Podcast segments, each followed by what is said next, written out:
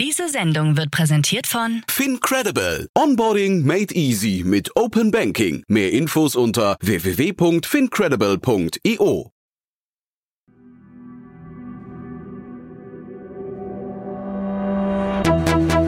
Startup Insider. Herzlich willkommen zu Startup Insider Investments und Exits. Mein Name ist Jan Thomas und ja, ihr wisst ja schon, jeden Morgen begrüßen wir hier die wichtigsten Investorinnen und Investoren aus Deutschland, Österreich und der Schweiz und sprechen über Finanzierungsrunden und über Exits und über alles, was wichtig ist oder wichtig wird, aus Sicht der Investorinnen und Investoren. Und heute zum zweiten Mal in dieser Konstellation Caro Gabor, Mitbegründerin und Managing Partner von Caesar Ventures und Olaf Jacobi, Managing Partner von Capnemic.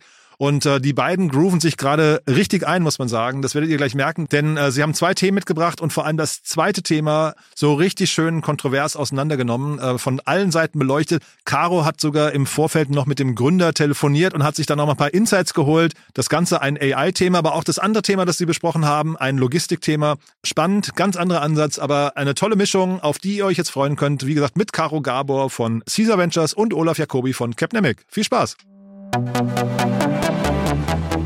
Heute zu Gast mein Name ist Caro Gabor, ich bin Mitgründerin und General Partner von Caesar. Caesar hat äh, im Mai letzten Jahres gestartet. Wir sind ein Super Angel Fund und investieren am allerliebsten in der Pre-Seed-Phase in Technologieunternehmen im Dachraum.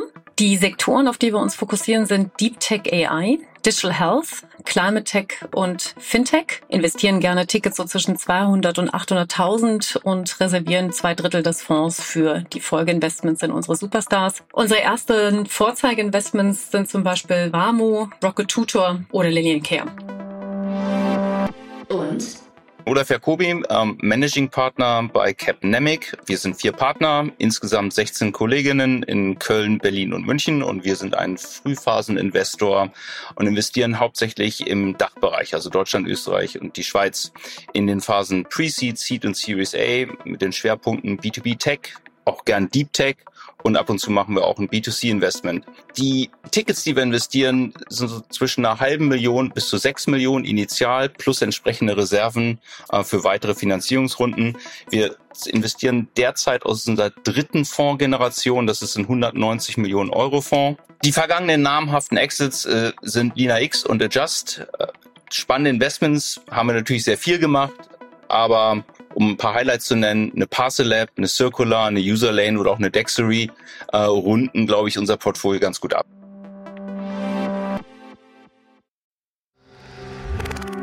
Werbung.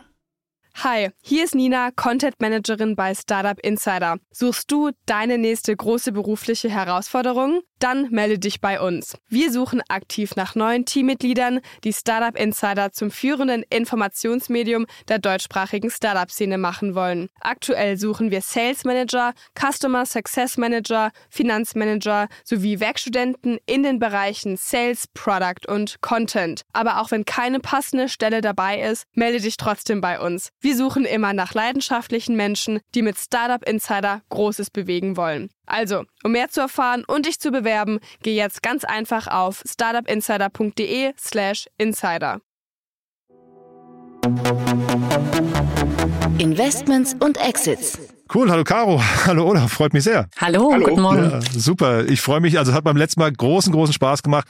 Ähm, waren tolle Themen, äh, kann ich auch jedem nur empfehlen, das nochmal nachzuhören. Aber vielleicht ganz, ganz kurz für die, die es nicht gehört haben, nochmal eine Kurzvorstellung. Fangen wir mit Caro an, oder? Gerne. Ich bin Caro, Gründungspartnerin und äh, Managing Partner bei Caesar Ventures. Wir investieren am allerliebsten als erster VC im Cap Table in Startups, die mit ihrer Technologie wirklich ein relevantes Problem lösen wollen. Sektoren für uns, die spannend sind, es sind äh, Deep Tech, Climate Tech, Digital Health und Fintech. Und Olaf, dich kennt man ja eigentlich hier zu Genüge, aber trotzdem vielleicht noch ein paar Sätze. Vielleicht, vielleicht Dinge, die man noch nicht weiß. Dinge, die man noch nicht weiß, Gottes Willen. Äh, Gibt es wahrscheinlich sehr viel, aber wir wollen keinen Podcast drüber machen. Ja, hi, ich bin Olaf, einer der vier Partner von Capnamic Ventures. Wir sitzen in Köln, München und Berlin, investieren hauptsächlich in B2B, äh, Tech, gern auch Deep Tech. Ähm, aus unserer dritten Fondsgeneration sind 190 Millionen, schreiben Tickets von einer halben bis sechs Millionen und ähm, investieren hauptsächlich im Dachbereich. Hm. Heute habt ihr zwei Themen mitgebracht ähm, und ich glaube, wir gehen auch direkt ins erste rein. Ne? Ich fand das sehr bodenständig, das erste Thema. Bin mal sehr gespannt auf euren Blick da drauf, aber da war ich schon so ein bisschen, habe ich ein Fragezeichen dran gemacht, ist das überhaupt ein VC-Case? Aber jetzt bin ich, also jetzt habe ich schon zu viel mit meiner Meinung schon kundgetan. Bin gespannt, was ihr denkt. Caro, möchtest du anfangen? Genau, ich kann es gerne kurz vorstellen. Wir wollen heute als erstes über Box ID sprechen. BoxID hat gerade eine Finanzierungsrunde von dreieinhalb Millionen announced. Ähm, das sind äh, die vor allem ehemaligen Investoren äh, nochmal eingestiegen mit dem Hightech Gründerfonds. Die Runde wird angeführt von KPN Ventures.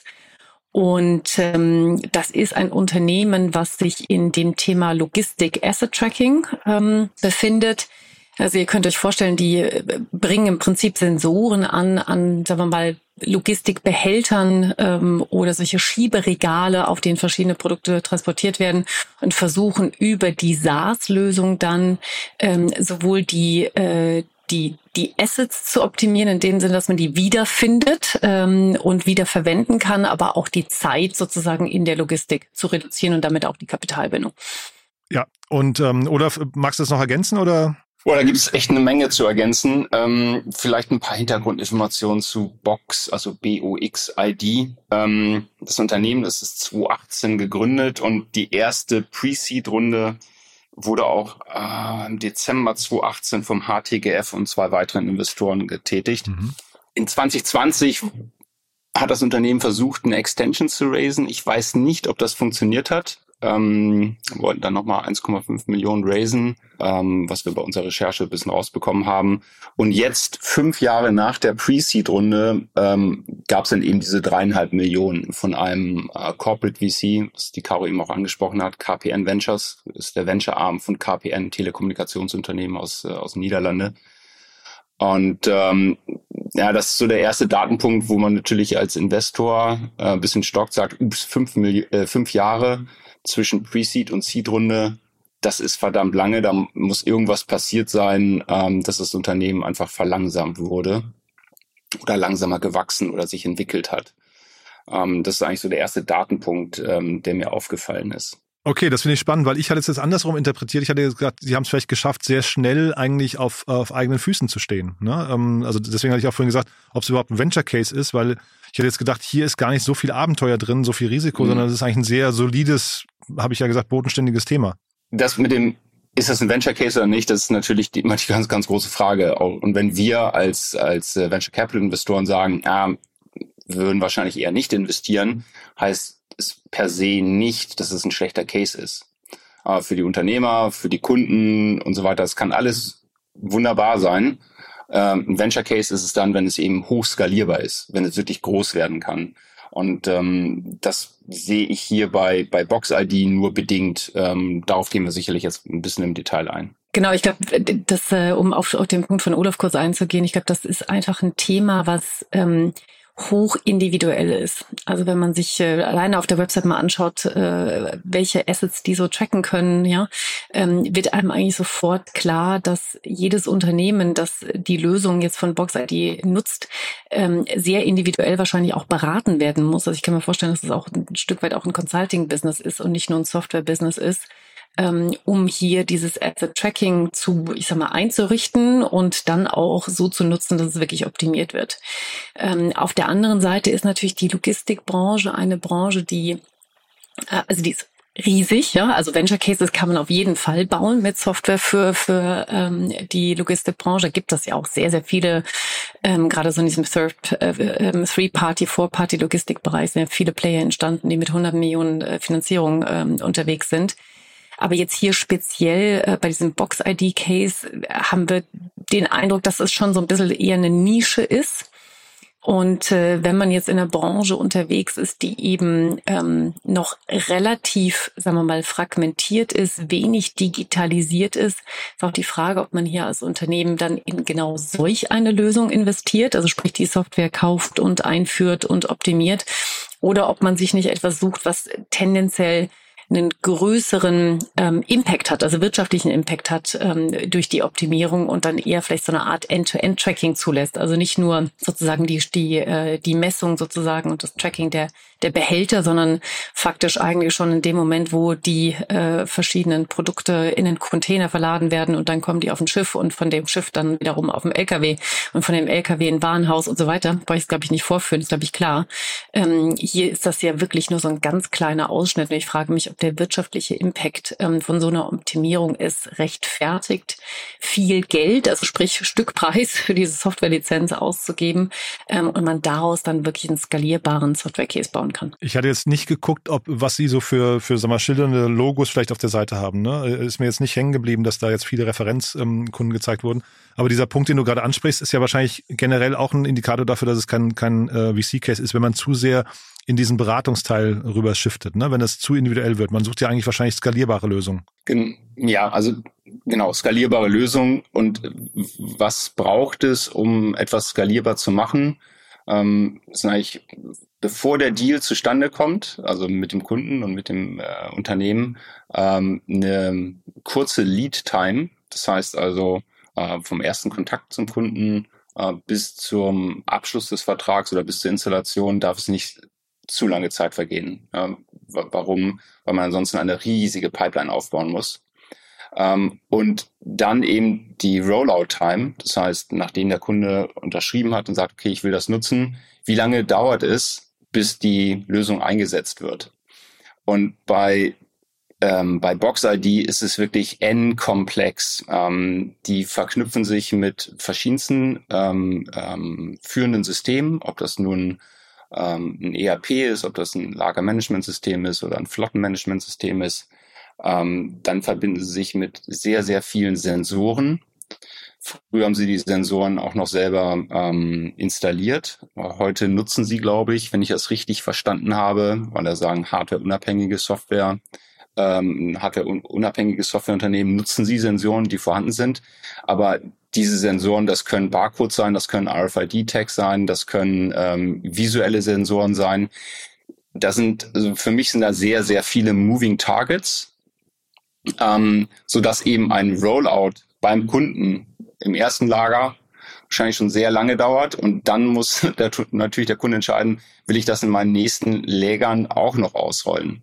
So, das ist das eine, ähm, die eine Perspektive. Die zweite ist, ähm, es ist sehr starkes Projektgeschäft äh, und Systemintegrationsgeschäft. Ähm, das heißt, ähm, ich kann jetzt nicht einfach sagen, okay, hier ist der Link, subscribe mal, sondern es braucht eben Beratung. Und so ein Lager, jetzt komme ich wieder zu den Moving Targets, ein Lager ist jedes Mal anders. Das beginnt bei der Halle oder wenn es ein Blocklager ist draußen, äh, ist es komplett anders. Die Bodenbeschaffenheit, ähm, die äh, ist es eine Halle, wie hoch ist die Halle, wo sind die Sensoren? Ähm, es, es ist wirklich sehr, sehr komplex und deshalb mhm. glaube ich, dass es nur wenig skalierbar ist. Trotzdem, ähm, der HTGF lässt sich hier zitieren mit, ähm, dass unter anderem das starke Umsatzwachstum sie überzeugt hat. Ne? Das fand ich jetzt irgendwie dann, also wenn man mal was Positives sehen möchte, vielleicht sind die auch insgesamt wirklich schon relativ weit und ähm, einfach unabhängig von, von Venture Capital. Und das sei Ihnen ja zu wünschen. Also wenn mhm. Sie da ein paar Kunden äh, gefunden haben, äh, wo, sagen wir mal, dieses ganze Thema Verlust von Behältern ne, sozusagen mhm. ähm, und, und Kapitalbindung in dem Bereich dann wirklich hochrelevant ist, dann kann man damit sicherlich auch gute, gute Umsätze erzielen. Und vielleicht mhm. ist das auch, äh, sind das auch Unternehmen, die dann mehrere Standorte haben, wo sich dann innerhalb eines Kunden ähm, äh, ermöglicht, sozusagen dann den Umsatz deutlich zu steigern. Gleichzeitig haben wir halt auch, äh, sieht man halt auch auf, auf LinkedIn, das Team ist irgendwie, äh, glaube ich, noch keine zehn Leute groß. Mhm. Ähm, na, ne? also sagen, also da, da kann jetzt wahrscheinlich auch noch nicht so viel äh, Geschäft entstanden sein, ähm, was, was man mal äh, eine Internationalisierung oder ähnliches erlauben kann. Mhm.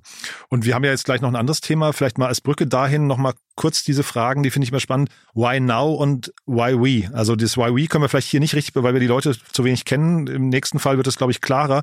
Aber dieses Why Now, gibt es hier ein, ein, ein, klares Zeitfenster, warum das jetzt diese Lösung gerade jetzt passieren sollte? Mm, also es, es gibt vielleicht ein Zeitfenster aus Sicht von mm, dem Trend, also einfach der Digitalisierung in den verschiedensten Bereichen eines Unternehmens.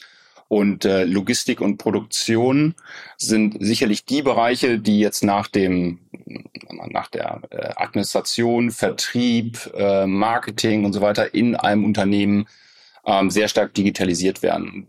Also wir bei Capnemic haben auch im Logistikbereich ein paar Investments gemacht.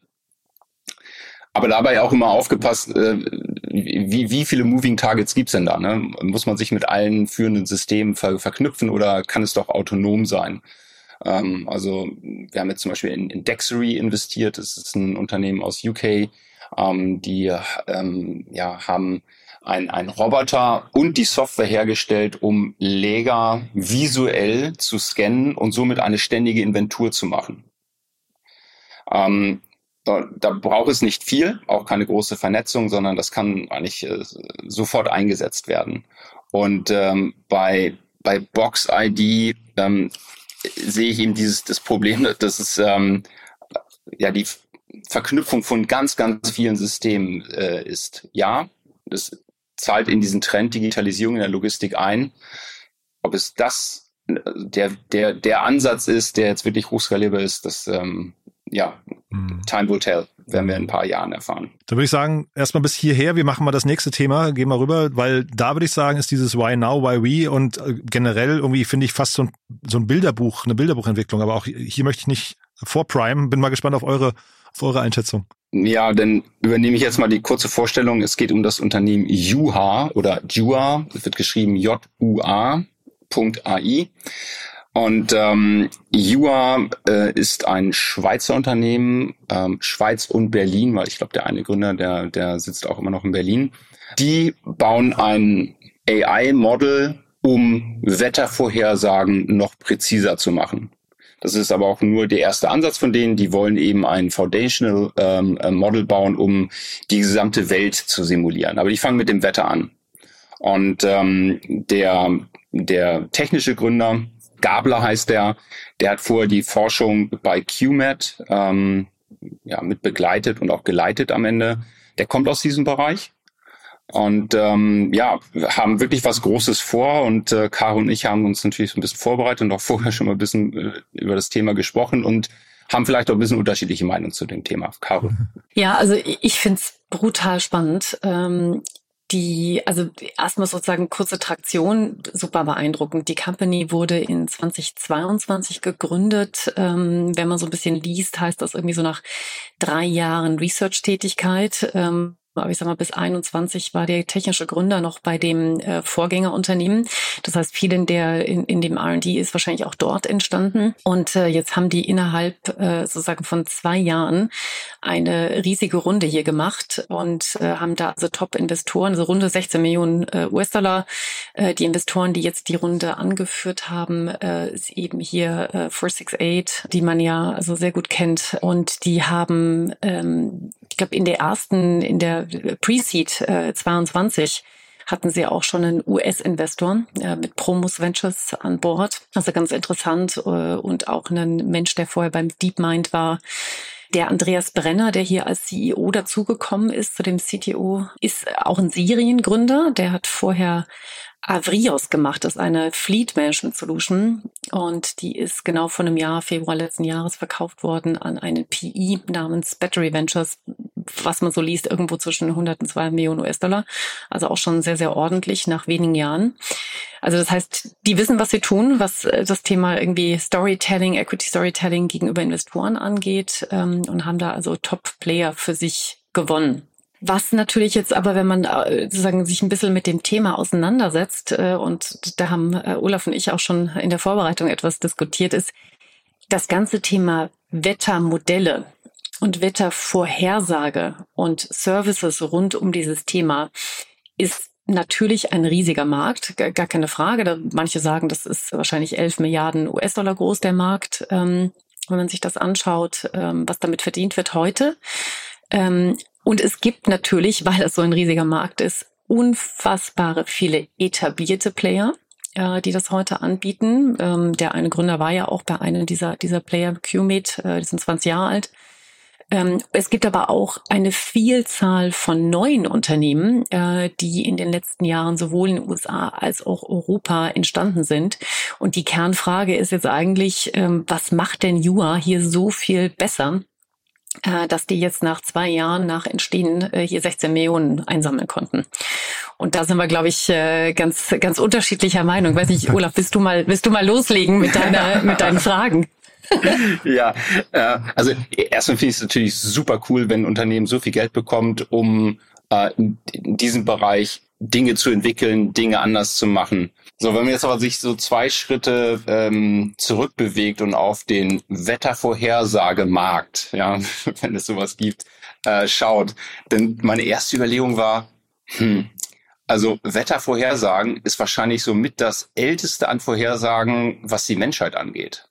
Ähm, also es gibt ja noch so Bauernregeln, ne? also was weiß ich, ähm, äh, da gab es noch keine Computer und äh, da haben Menschen einfach eben das Wetter beobachtet und wussten, wenn das und das passiert, dann wird wahrscheinlich in zwei Wochen doch nochmal Schnee fallen und so weiter und so fort. Also mit dem Wetter beschäftigen sich Menschen, seit, seitdem es Menschen und Wetter gibt wahrscheinlich. So, dann gibt es auf nationaler und internationaler Ebene ähm, unzählige Wetterdienste und unzählige Wetterdatenlieferanten. Also in jeder von uns ist mit Wettervorhersage groß geworden. Entweder auch bei der Tagesschau oder wenn man Segler ist, dann äh, äh, schaut man sich eben auf äh, windy.com oder auf, ähm, äh, auf anderen Portalen die Wettervorhersage an. Und wie entsteht eigentlich die Wettervorhersage? Also und ähm, auch wenn es sehr viele Anbieter gibt, wo ich jetzt die Wettervorhersage oder Wellenvorhersage ähm, äh, bekomme, äh, gibt es eigentlich immer nur die gleichen Sensoren. Ja, ähm, und diese Sensorendaten, die benutzen alle. Die benutzen, benutzen IBM, das ist einer der führenden Her äh, äh, Anbieter von Wettervorhersage und Wetterdaten. Äh, genauso wie eine Nvidia, die ähm, jetzt richtig Gas gibt äh, bei der äh, Extreme Weather äh, Prediction das heißt ForecastNet bei Nvidia. So, das heißt, dort wird auch sehr viel Geld investiert und Know-how investiert und Computing Power investiert. Also das erstmal so zur Wettervorhersage. Und jetzt tritt die Jura an und sagt, naja, wir haben ein anderes Modell gebaut und dieses Modell ist besser als alle anderen die entweder von Nvidia kommen, von IBM kommen, vom Deutschen Wetterdienst kommen oder äh, von der europäischen, oh Gott, das ist ein ganz langes Wort, muss ich da nochmal raussuchen.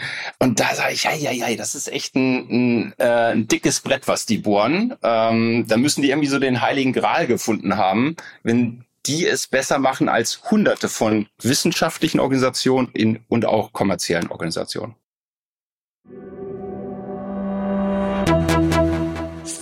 Insider.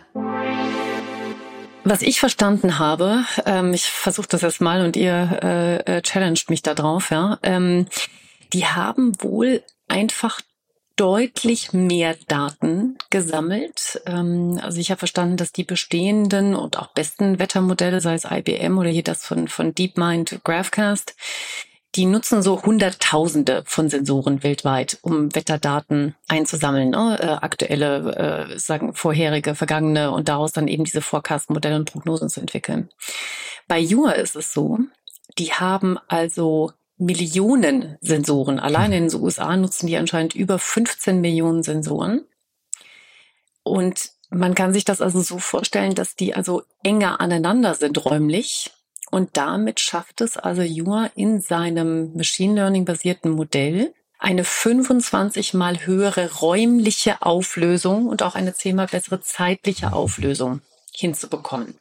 Also es ist ganz interessant zu sagen, ähm, heute sind Wetterprognosen so gemacht, dass man sozusagen einen Forecast macht. Äh, gestern kurz mal mit dem Gründer gesprochen, der sagt irgendwie, stell dir vor, so ein Forecast Region Zürich und dann wird faktisch manuell im diesem Forecast, in dieser Wettervorhersage korrigiert, um genauere lokalere Wettervorhersagen zu machen. Also Zürich ist ein gutes Beispiel. Da hast du natürlich jetzt sozusagen das Tal, wo, wo so die Stadt Zürich liegt und, und auch der Zürcher See.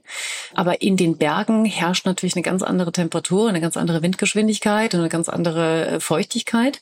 Und das wird dann letztendlich manuell von diesem Vorhersagemodell, was eher auf Kilometerauflösung basiert, letztendlich berechnet. So. Und was die jetzt sagen, unsere Eingangsdaten sind auf Meterbasis, zum Teil jetzt bald auf Zentimeterbasis.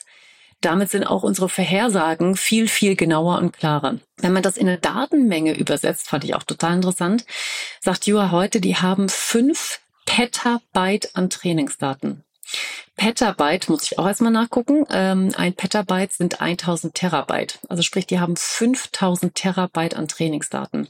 Im Vergleich, ähm, so ChatGPT 3 hatte 45 Terabyte und jetzt äh, GPT-4 hat ein Petabyte. Also die haben die fünffache Menge von GPT-4. Und darüber erklären die sich sozusagen jetzt auch den USB ähm, und vergleichen sich deshalb auch gar nicht so sehr mit den Playern, die in den letzten Jahren ähm, gestartet wurden, die heute eher tendenziell eher solche numerischen Modelle, also sprich äh, zwar auch viele Sensoren und Daten, aber ich muss immer wieder, um genau zu werden, lokal runterrechnen, sondern die vergleichen sich also mit Modellen, äh, wie, wie du es gerade gesagt hast, Olaf, die die äh, hier so bei Nvidia ähm, oder anderen äh, oder Google gebaut werden, die also viel mehr Daten zur Verfügung haben und viel genauer vorhersagen zu können. So. Und die Frage ist jetzt so ein bisschen, wer, wer macht da das Rennen um die Zeit? Ja, also das, da, da geht es also wirklich darum, dass man die Daten nutzt, um so schnell wie möglich Experimente damit zu machen und Vorhersagegenauigkeit hinzubekommen. Also Jura behauptet zum Beispiel von sich, die haben, äh, da gab es sozusagen vor ein paar Monaten gab es in Kalifornien so einen ähm, ganz krassen Sturm, äh, Bomb-Cyclone nennt man die, ähm, Windgeschwindigkeiten über 120 Stundenkilometer. Und das haben die ähm, 40 Stunden vor Eintritt des Wetterereignisses vorhergesagt. Ähm, und das hm. hat kein anderes Wetterwarnsystem gesehen. Also ganz spannend. Hm. Ich finde das, finde das total großartig. Ich finde, also ich hatte diese Datenmengen auch gesehen, habe gedacht, das gibt's ja gar nicht, weil sie haben es auch mit ChatGPT und sowas verglichen, wo man das Gefühl hat, okay, das, das ist eine ganz andere Dimension nochmal, in der sie denken. Ähm, der Vollständigkeit halber wollte ich noch kurz nachschieben, ähm, Caro, weil du gerade sagtest, ähm, da hat äh, 468 investiert, da hat auch der Green Generation Fund mit investiert. Also die, ich hatte nur immer in der Vorbereitung gedacht, äh, lustig, weil die gesamte Familie Ensthaler hat quasi investiert, ne? Mhm. Ja. Mhm, ja. ja. genau. Ja, also, ja, aber die, mhm. das möchte ich ganz gerne ein bisschen challengen. Ähm, wen interessiert auf Zentimeter genau eine Wettervorhersage?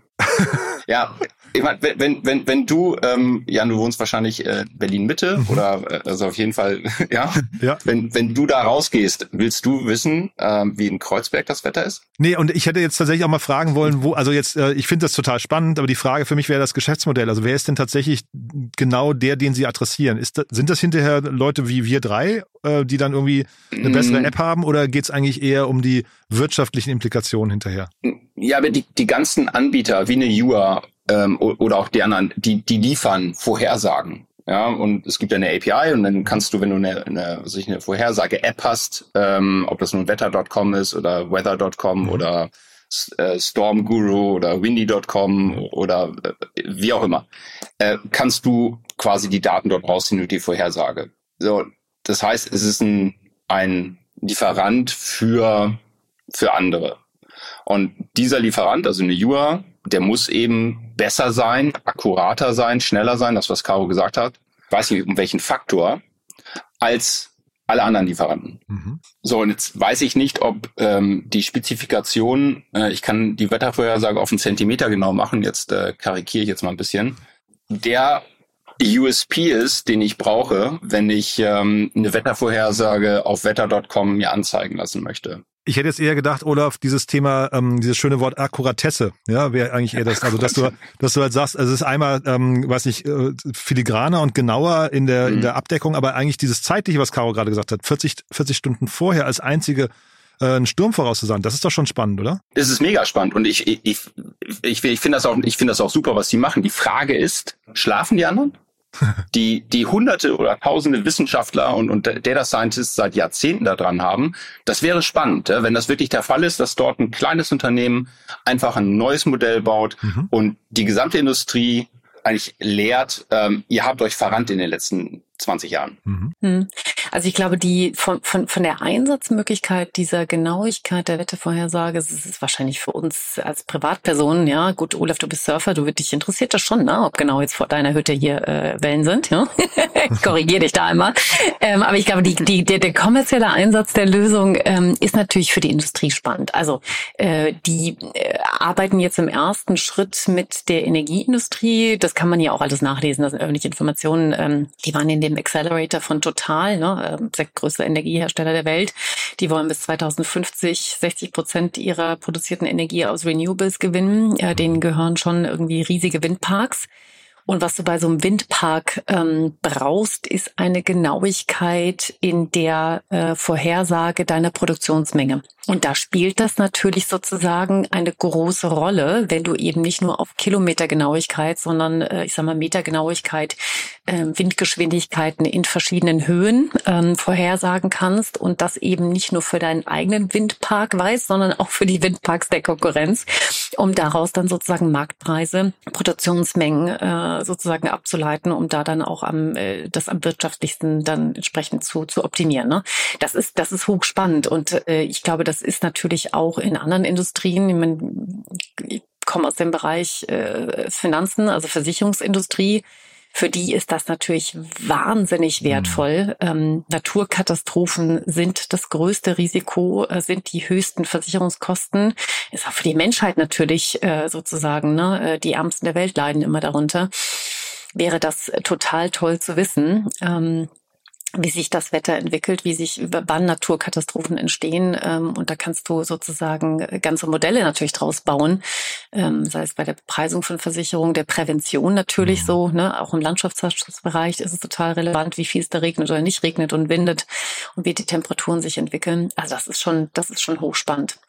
Ob die jetzt da die Nase vorn haben, ähm, vielleicht heute, vielleicht morgen, vielleicht noch sechs Monate, aber ich glaube, das ist ja genau dieser Punkt äh, bei allen AI-Modellen, äh, oder da diskutieren wir auch häufig drüber, ähm, schafft es jetzt hier so einen Startup mhm. aus Europa. Selbst das Beste, was jetzt nach zwei Jahren 16 Millionen bekommt, ne, das ist ja eine geile Runde, muss man echt sagen, in aktuellen Zeiten. Die haben noch nicht einen Umsatz gemacht, ja. Offiziell eine Seed-Runde, ne? Ja, genau, also eben, also es, es ist brutal, ja. Ähm, schafft, schaffen die das jetzt gegen einen wahnsinnig unfassbar erfolgreichen Tech-Player wie eine Nvidia oder IBM ist in dem Thema auch groß, Olaf hat es ja gerade gesagt, mhm. anzustinken. Ja, also was die an Ressourcen, Geld, Top-Research schon auf der Welt haben, die ganzen Kunden natürlich ja jetzt schon irgendwie unterschrieben haben, also sind die Sales Cycles, glaube ich, kürzer für eine IBM oder eine Nvidia, als das jetzt für so ein No-Name-Startup in, in, in Europa der Fall ist. Ja, schafft man das? Ja, aber es, es geht ja auch noch weiter. Also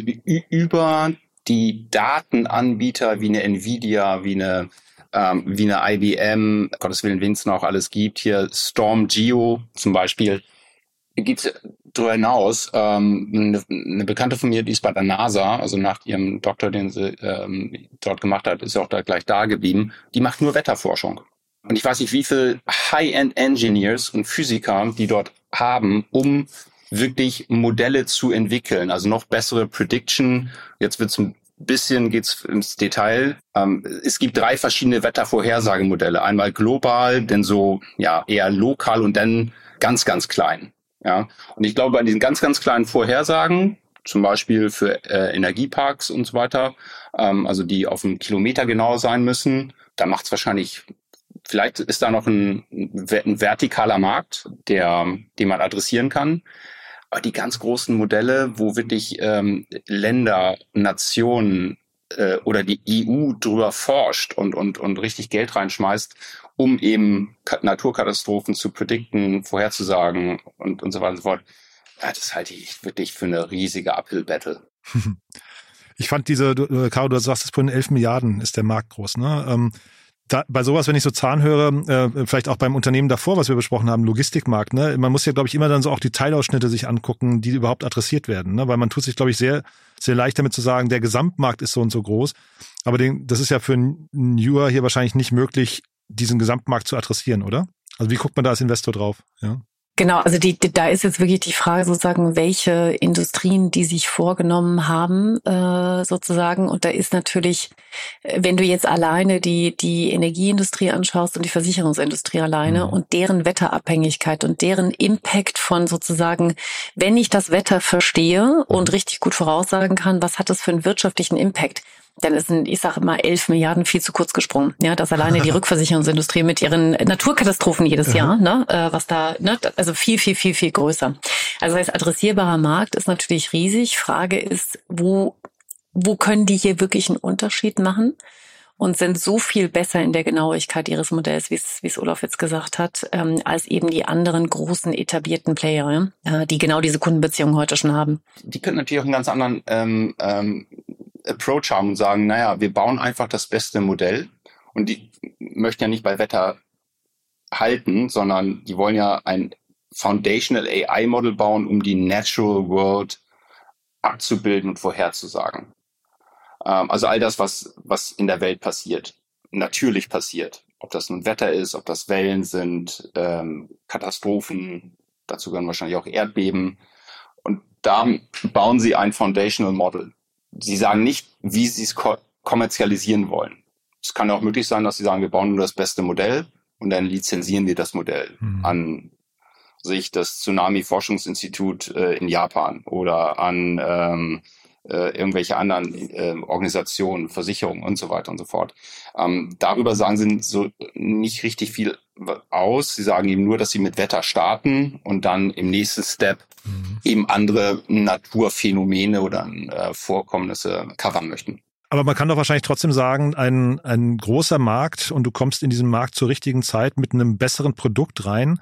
Ähm, so klingt das ja gerade, Caro, wenn ich dir vorhin richtig gefolgt bin mit der, mit der Vorhersage des Sturms dann hat man, und, und es ist ein erfahrenes Team, dem man das abnimmt, dass sie was bauen können, was irgendwie ähm, äh, eine Relevanz hat das, das hat doch erstmal, da macht man doch erstmal viele Checks dran hinten, oder? Oder, oder was sind jetzt, also wir haben jetzt viele Punkte besprochen, die vielleicht auch nicht klappen könnten, aber erstmal finde ich so die Grundvoraussetzungen klingen doch super. Auf jeden Fall und das ist auch mega und das ist ein Riesenerfolg und ich glaube, man kann ja auch nochmal den, den Aspekt äh, machen und sagen, na klar gibt's da viele Player und auch große Tech-Player aus den USA, ähm, die hier mit solchen Foundation-Models unterwegs sind.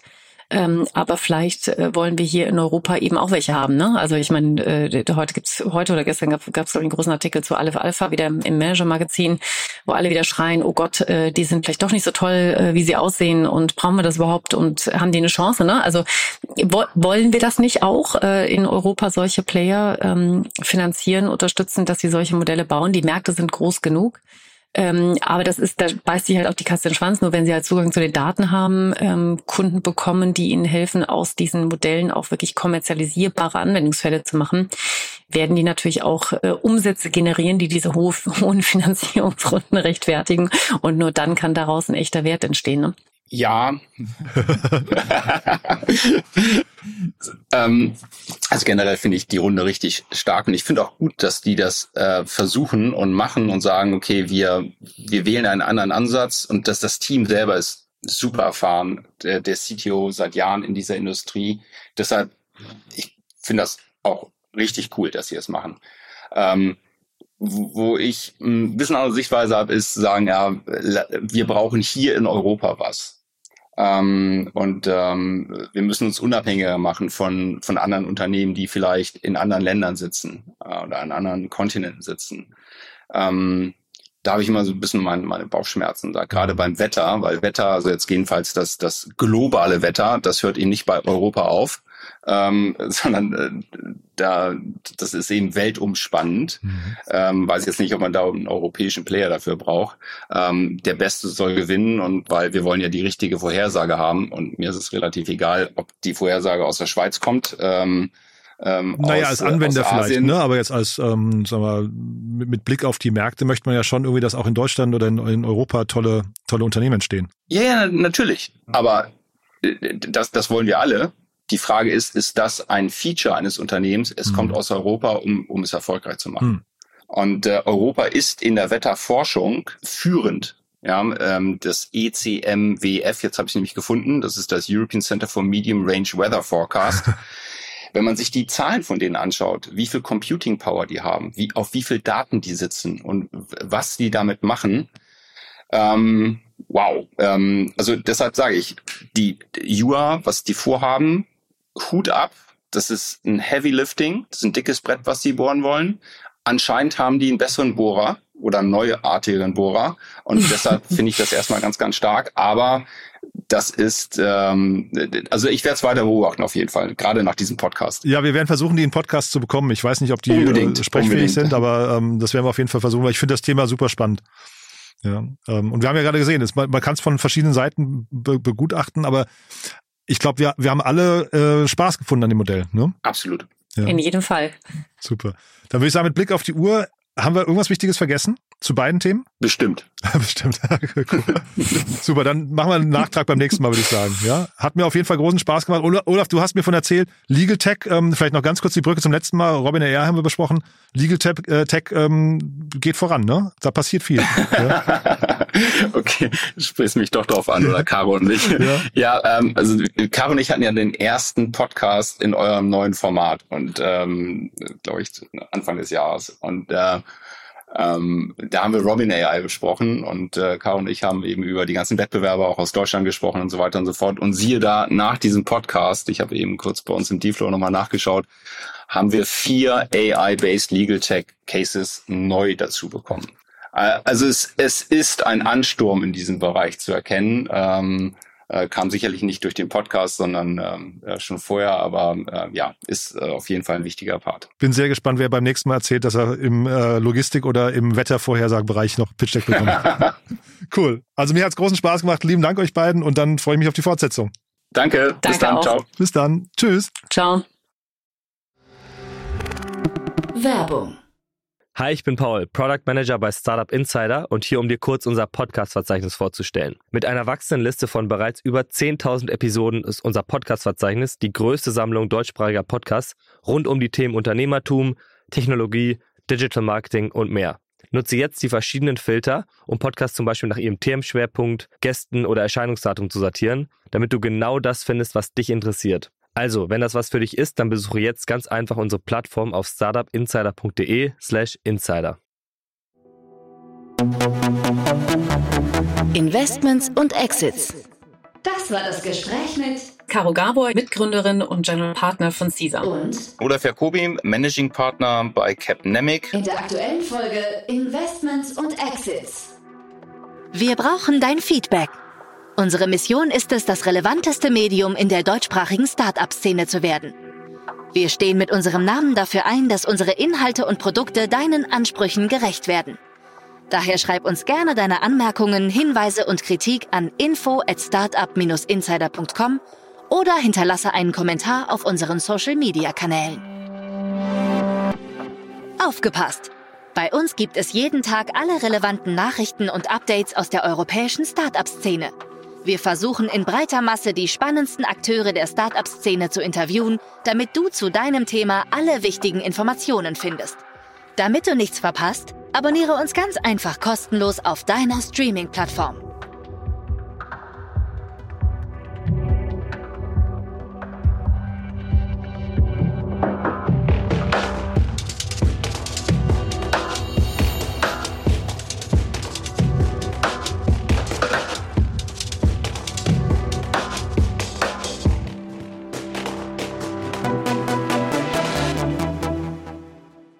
Diese Sendung wurde präsentiert von Fincredible. Onboarding made easy mit Open Banking. Mehr Infos unter www.fincredible.io.